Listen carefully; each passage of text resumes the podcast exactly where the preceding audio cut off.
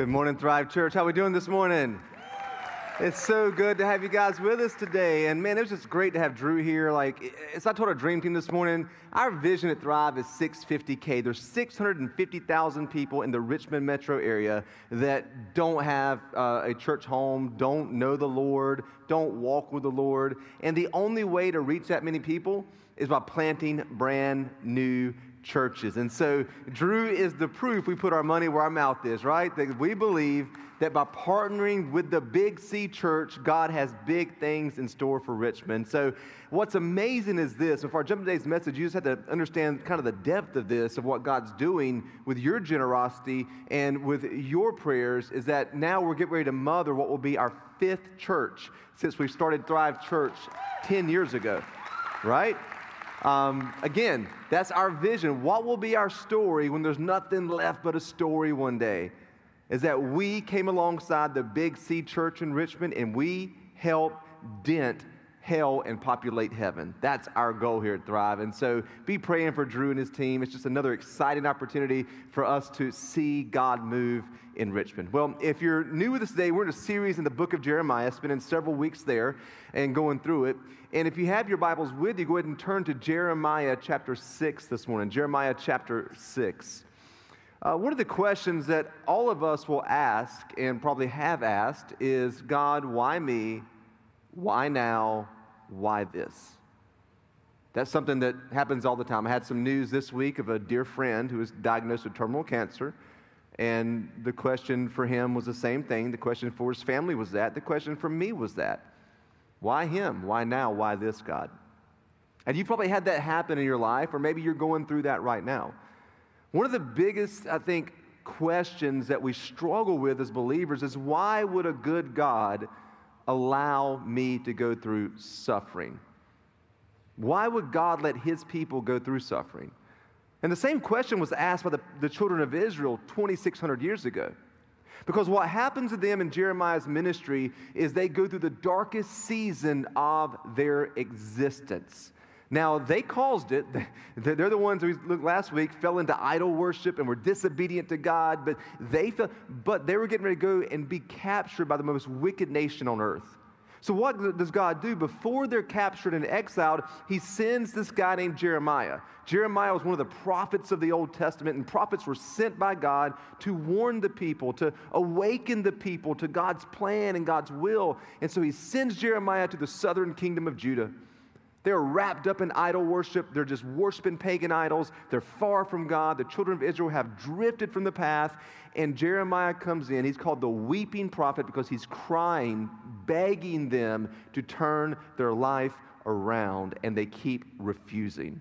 He ministered 40 years there in the southern kingdom of Judah, and his message was the same over and over. Matter of fact, Jeremiah followed up his, his book of Jeremiah with a book called Lamentations which is just means weeping and crying. That's what the whole book is all about lamenting over what the children of Israel have done.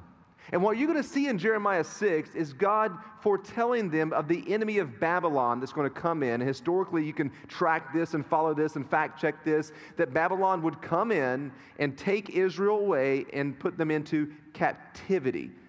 And so look at Jeremiah chapter 6 here. Verse 1 says, Run for your lives, you people of Benjamin. Would you love to preach this message to people? Like, Jeremiah deserves a Lifetime Achievement Award because this is the most discouraging stuff ever. The book of Jeremiah has one positive verse that we'll look at in several weeks from now, and that's not even positive when you actually read it in context.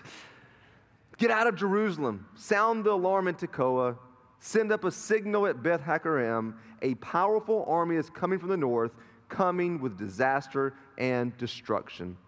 O Jerusalem, you are my beautiful and delicate daughter. This is God speaking, but I will destroy you. That's kind of like a parent, right? Son, I love you. You are sweet. If you cross me one more time, I'll tear that tail up. Verse 3, and this is like, this is God's heart them. Enemies will surround you, like shepherds camped around the city. Each chooses a place for his troops to devour. They shout Prepare for battle, attack at noon. No, it's too late. The day is fading and the evening shadows are falling. Well, then, let's attack at night and destroy her palaces. This is what the Lord of heaven's armies says Cut down the trees for battering rams, build siege ramps against the walls of Jerusalem. For this city is to be punished, for she is wicked through and through. Welcome to Thrive Church this morning. We're here to encourage you. But what you see here is something that truly happened, and it happened for a purpose and a reason. Is that God would allow the enemies, He wasn't quote unquote sending them. The disobedience and the bad decision of Israel allowed the enemies to come in. But what you see here is how God is going to use an enemy. This all looks just terrible. Like, I mean, you're just at the surface level, this looks really bad for Israel, but God is going to use this in a way for them. In their darkest season, we're going to, they're going to question God's goodness. They're going to question, does God really care for me? Is God really for me? And that's what they're struggling with. And God's going to show them what He's going to do in the darkest season of their existence in Babylonian captivity. And so, what I want you to understand here today, and what I want to grab from this passage of what's going to happen to Israel is this, because we all have enemies in our life too that come in. All of us have different types of enemies. And this is the greatest thing that I have learned from the book of Jeremiah when it comes to pain and enemies is that our enemy can create resiliency. Our enemy can create resiliency. Now, God doesn't send the enemies, He's not out to get you. But the fact of life is, Jesus said this to his disciples. He says, Don't worry, trouble will come, trials will happen. It's going to happen to you. There's no way around it. People are going to die. We're going to get sick. Things are going to happen. There's no way to avoid this in life, right? We don't want it to happen. I don't wish on it anybody to happen. But this is the thing you have to understand about an enemy. It can create resiliency. And resiliency is this it's the ability to bounce back after you've been punched in the gut. It's the ability that when you have somebody coming against you, you have the, the fortitude and character to be able to not only stand against what's happening, but to be able to fight back against what's happening and not shrink into a ball. That's what resiliency is. The problem in our generation, though, is that this generation here doesn't have much resiliency. You know, we, we, we kind of laugh and talk about the, the, the millennials and the particip- participation trophies. I didn't have that my day and time. The very people saying that are the ones who raised millennials. Well, in my day and time, and here's the issue that it's not their fault. Here's what happens. It is, and studies prove this. Go to growingleaders.com. Tim Elmore does a great job explaining this. But resiliency is when you have something coming against you, you can withstand it. Our young people, and this is what I'm trying to develop in my son, because it's the number one thing he's going to need, do not have resiliency because we continue to bubble wrap them. Anytime that they have a coach they don't like, we just go to another team. Teacher they don't like, we just go to another teacher, well, I'll just teach you at home. Oh, you, you don't want to do that? You don't do that, little Billy. You just sit at home and drink Cokes and play video games. It's all good. And we wonder why that they struggle with anxiety because they've never had to fight anything. They've never had a bully. They've never had somebody. I want my son to be on a team where there's a pecking order. Daddy, am I the best player? No, you're actually not the best player, bud. You're good at this, but this guy's much better than you are. And I've told him that to understand those things. It's not being mean, it's not being rude, but the thing that we do a disservice to ourselves, to our children, and that we want God to do for us, we want God to treat us like we treat our children. God, just get me out of this situation. I don't want to face it. Take the pain away. Calgon, take me away. When the truth of the matter is, God can use those situations to do in you what He couldn't do without those situations. So it creates resiliency the ability to bounce back, to stand firm with character, to go through things. And if you were real about this and surveyed your life, you became who you are today by the negative things you went through that shaped you, right? That's what created that thing in you. And you go back, you can say, Yeah, I remember when I had to go through the divorce, or I remember when I lost everything, or I remember when this all. We didn't want wish it to happen, but you wouldn't be who you are today without it. And this is what God says in Habakkuk. So Habakkuk was a prophet who ministered at the same time Jeremiah was ministering. The, the prophets weren't just like one-offs, and God, you know, just you know, let one die, another one came, but a lot of them were hanging around ministering at the same time together. And Habakkuk was kind of on the tail end of Jeremiah, ministering right in the middle uh, there of the Babylonian captivity. And this is what God says through that prophet to the same people. He says this Habakkuk 1 5. The Lord replied, Look around at the nations, Israel. Look and be amazed, for I'm doing something in your own day, something you wouldn't believe even if someone told you about it. I could stop there and I could just preach a really bad, non contextual sermon to you and say, God's doing something new in your life. Get ready. He just said, I'm doing something in your day that you wouldn't believe it if I told you. That sounds really positive, doesn't it? Remember, I said, Welcome to Thrive. I'm here to encourage you today. Verse 6, he says, I am raising up the Babylonians, a cruel and violent people, and they were the most wicked people on planet Earth at that time. He says this They will march across the world and conquer other lands. They are notorious for their cruelty, and they do whatever they like. Their horses are swifter than cheetahs and fiercer than wolves at dusk. Their charioteers charge from far away. Like eagles, they swoop down and devour their prey. Now, God says this to them I'm doing something that you wouldn't believe. Why would God allow the Babylonians to come in to do this? And here's why. When you, you know, look at Habakkuk and read the book that he wrote, it's all about this God has a future vision for them. He has a future vision of restoring the temple, restoring the city of Jerusalem, and bringing them back to restoration to a good land. So he has this future vision, right? God has a future vision for you as well, right? He has this future plan for you. The problem is, in their current condition of idol worship and serving false gods, God could not do in them what He wanted to do in them. So here's what happens God allows the enemy to come in to create resiliency in their life. Imagine it this way you have a five gallon bucket. That's your capacity in your life. That's you. I have, a, I have a five gallon bucket capacity. But God says to me, Kevin, I have a 50,000 gallon vision for your life. Would it behoove God to pour 50,000 gallons into a five gallon bucket? How much would actually be caught in the bucket? Only five gallons. I'm going somewhere with this. So here's what has to happen the capacity has to increase to hold what God has for them, right? Resiliency creates your capacity, it makes it bigger. And God says, You've got to have a bigger capacity because my vision for you is much bigger. But I can't stretch you. I can't create greater capacity for you without you having enemies in your life, pain in your life, things that come in that push you to your limits to make you greater for what I have for you. So he says, Israel, I have this 50,000 gallon vision for you. I want to see you as a powerful nation once again. I want to see you as I envisioned and as I spoke to Abraham back in Genesis. I want to see Messiah come through the line of, of Israel. That was the promise, right? Jesus and salvation for the world. But in your current condition, I just can't do it.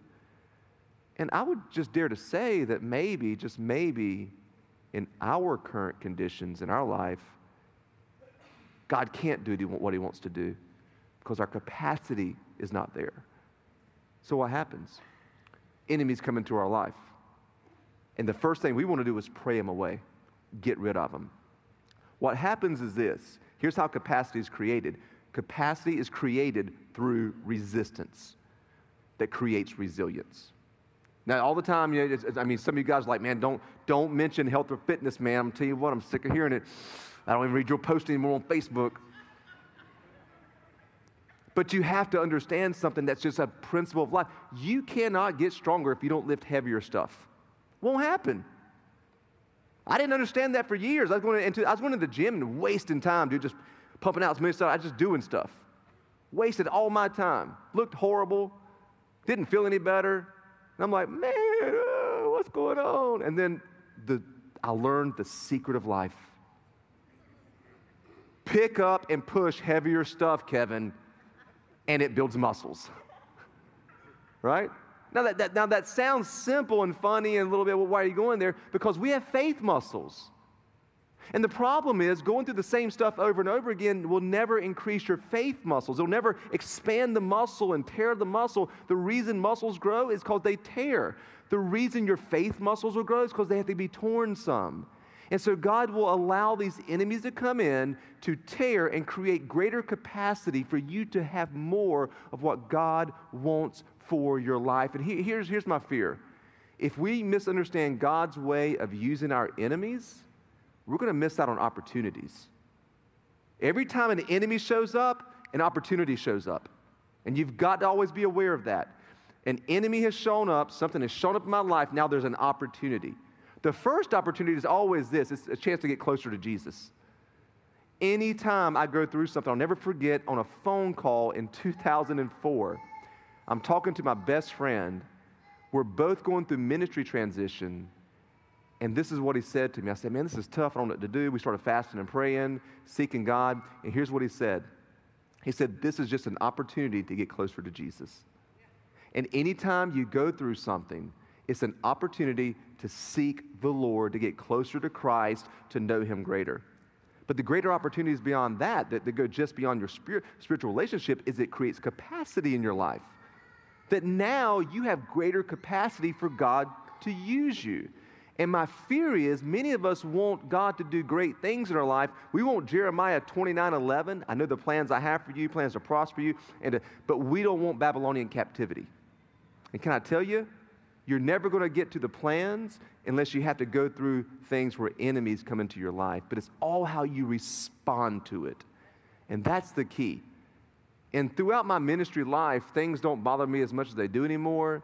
Um, things are much easier because of all that I've been through, all the negative things I've been through, the burnout, the trauma, I mean, man, I had, a, I had, had something happen to me a year ago. It had nothing to do with church. Somebody just blatantly lied about something that really, really was difficult in my life. It was one of the darkest seasons ever. Just and God will. I was like, God, why are you allowing this? Why are you doing this? And this is exactly what God was speaking to me.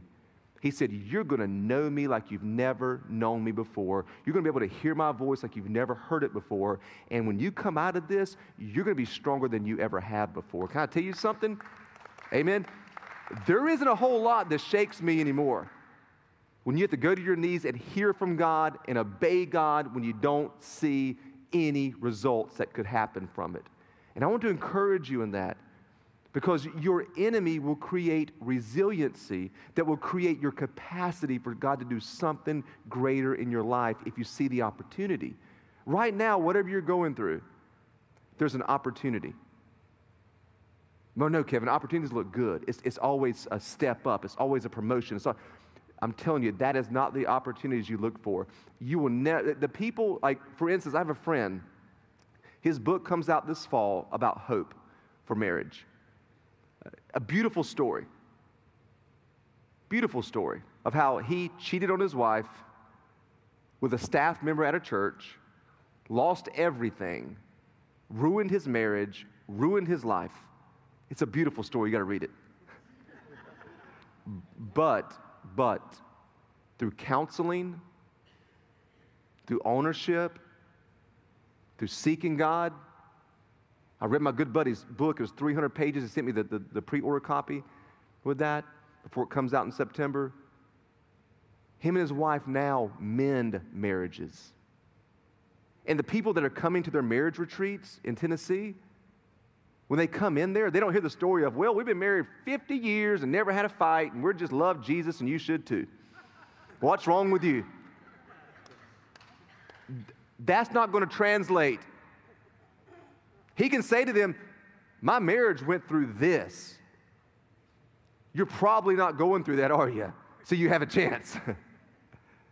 See, that's what God wants to do in our life. There's opportunities when those things happen that God can create capacity to use us on a greater level. But here's what you and I have to do, and it's this here. Here's our action is use your enemy as your footstool. Do you know what a footstool is? Well, some of y'all don't because you're, you're not short.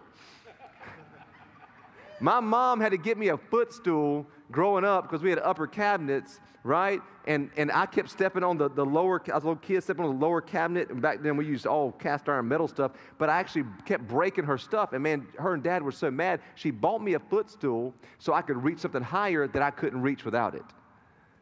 That's what a footstool does for you. You've got to allow your enemies in life, the things that are coming against you, to be able to help you to get to a level you couldn't get without them. Because can I tell you, you're not going to get to the place you want to get without the resistance, without the pain, and without the enemy, but you can use it as your footstool. And I love what is written here in, in Psalms 110, verse 1. The Lord said to my Lord, and this is the psalmist writing, Sit in the place of honor at my right hand until I'll humble your enemies, making them a footstool under your feet. What I want to do is show you how to leverage your enemy. I have uh, friends uh, who do jujitsu. And the whole thing with jujitsu is, is using somebody else's force against them to be able to take them down. I don't know what you're facing in life today, guys, but God has you here for a purpose and a reason because He wants to use the situation and circumstance that you're in to be a footstool to get to a place you couldn't get without it. To say, you know what, if I would not have hurt so bad, I would never be where I'm at today. The, the very fact that we have Drew on stage, can I tell you why we have Drew on stage and why I want to plant churches? Because I went and planted my first church, almost nobody was there to help me. Other pastors didn't want me around. I was a threat to them. We had no money. We were pitiful. And now today, out of that pain I went through, it was horrible. I mean, it's a bad, it's a bad situation when we planted our first church. It was tough. Had nothing. Meeting in a school, it was bad. I'm doing for him today what was never done for me because I went through so much pain planting my first church. If I wouldn't have went through the pain, listen, I wouldn't. I would be like, okay, Drew, Drew, good. I'm glad you want to plant a church, man. Go get him, buddy. That's what people told me. Go get him. They had never experienced pain like me that will create the story that God is writing. And I want to share with you, uh, this with you about pain is that number one, our enemies set us up through pain. When pain comes into your life, understand that your enemy is actually setting you up. Remember Joseph in Genesis? We all know the story of Joseph and that he was wrongfully accused for rape and he never did it. And then the very end of his life, his brothers threw him into a pit. Everything that could have gone wrong went wrong in his life. That is not the way he imagined the dream going, right? But at the very end of his life, when he could have killed his brothers, he said, Hey, man, what, what the enemy meant for evil, God used for good. Your enemy, anytime pain comes into your life, if you will respond correctly, he's setting you up. He sets you up for it. And why is that? Pain is the greatest motivator. I was speaking with someone this morning, and it, when, when you have uh, children who just won't change. You know why they won't change? Because of you. When they get to a certain age, they just need to experience some pain. People don't usually change to it, it, it hurts bad enough. Sadly, with health, and all, I do this all the time, people don't change or want to change until the doctor gives them the bad report. And, oh, and they're scrambling to try to, you know, I don't want to die early. Eh, now it hurts. It's now, now they, they, they want to make changes. Financially, won't go to Financial Peace University until you are absolutely upside down in debt. Pain is the greatest motivator for change in people. I wish it was, you know, a future vision, or I wish it was rewards, but it's actually pain. So what happens when the enemy sends the pain, that's usually the thing that's going to help motivate you to be able to do the thing that God is calling you to do, right? So here's what happens with that purpose is found in how much pain you have endured. So your enemy sets you up with pain, it begins to motivate you, and then when you start making those changes in life, that's when you find purpose. Purpose is found in how much pain you have endured. We don't have any heroes we celebrate that haven't gone through anything, have we? In this day and time, we just celebrate people just for being people participation trophies and medals, everything. But we don't celebrate people in this generation who have actually lost something, been through something, and have come out on the other side of it. Think about the, some of the greatest people in history. Think about Martin Luther King Jr. Think about the pain that he endured and all that he went through. That's why he's a hero. Because of all that he, because he had an enemy of racism and segregation. Think about Winston Churchill. Do you understand that he didn't last very long after the war as a prime minister? He didn't last long at all. Why? Because he was a wartime man. We know him only because of the war. If you go through heroes in life, you have to understand that they're, they're heroes because they endured pain, they went through pain, and that's how they found their purpose in life. And so when you go through something like this, you have to understand that God wants to use your pain. And, he, and here's, here's what he's going to do. And this is what all comes down to. Your story of pain paints a potential purpose for others. Your story of pain paints a, a potential purpose for others. Today, I am reading you the story of the children of Israel, correct? What is it doing for you? Painting a story of potential purpose. That how God worked in them, God can work in you. As I'm hanging out with Drew and talking with Drew, I am about 10 years ahead of him. I am sharing him, sharing with him my story of pain. And what he is seeing is, hey, so you're saying there's a chance. He says there's potential. We can do this. We can make it. That's what God wants to do in your life. As He's writing a story through you. The question is are you willing to press through the pain, to go through what you're going through, to do the hard work during it, to have that story for someone else, to paint a story of potential purpose for them as well? Because that's what I'm doing for you today. All the pain that, i that, that I share from the stage is not to humble brag, it's not to get pity from you. I am so glad I went through every bit of pain I went through. Because now today I can paint a story of potential purpose for others. Anytime I go speak to pastors, do you know what I'm asked to speak on? Burnout and depression.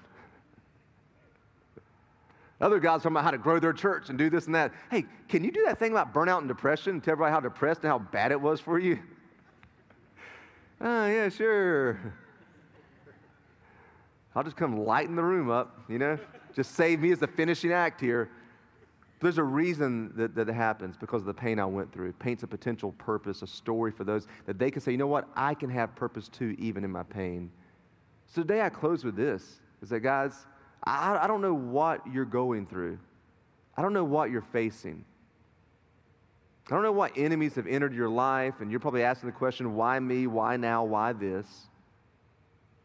But God can use that. He doesn't create it, He doesn't cause it, but He will leverage it and He will use it in a way that you never imagined in your life. And I'm praying for you that as you go through these seasons, that you'll respond and see opportunity in it and say, God, I want to get closer to you. I want to grow closer to you. And then when this thing is all said and done, I want to use this. I want to use this to help others see the potential purpose they have. Remember, you're a five gallon bucket right now, but God has a 50,000 gallon vision for your life, and He's just trying to create more capacity because He does know the plans He has for you. He knows the plans to prosper you, He knows the plans He has for a future and a hope. Amen? Let's pray this morning. Father, we come to you this morning and we ask for your presence to be felt by us. There are people going through extreme pain right now, Lord. My first prayer for them is that they would begin to sense the union they have with you in Christ. That they would begin to sense your Holy Spirit in the midst of their suffering. I pray that, God. I pray the scriptures would come alive to them. And I pray prayer would be their focus, God, in this time. Communion with you, Father. But God, I also pray uh, right now, not only meet them in their situation, but God, show them that they can that you can use it for their good and for the good of others and for the story that you're writing in their life, Father. I pray for that right now. God, we ask for you to help us to respond correctly to the enemies of our life, to see them as opportunities, Lord. Help me to do that, God. Help me to see your plan is still at work, even when enemies come in. And as we're praying today, church, we're in this mode of prayer, whether you're in here physically or you're online. I don't, I'm not sure what your story is, but I do know this. Your step, your next step, if you haven't done this, is to give your life to Jesus. If you haven't surrendered your life to Jesus, you haven't given your life to Christ, or maybe you walked away from your faith, I don't know what your story is today, but God's calling you. He's calling you to come back to faith, or for the first time ever to make the greatest decision of your life. So, right now, where you're at, whether you're online or in here today physically, if you've never accepted Christ, I want you to pray this prayer after me. You say, God, I need the Savior. I need Jesus. Today, I confess Jesus as my Lord. I believe he died on the cross. I believe he rose again on the third day. I believe he is Lord. I believe he is sitting at the right hand of God. So today, God, I turn from my old life. I repent. And I receive full forgiveness of sins.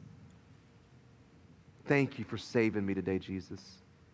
Now, Lord, help my story help others. In Jesus' good name we pray. Amen.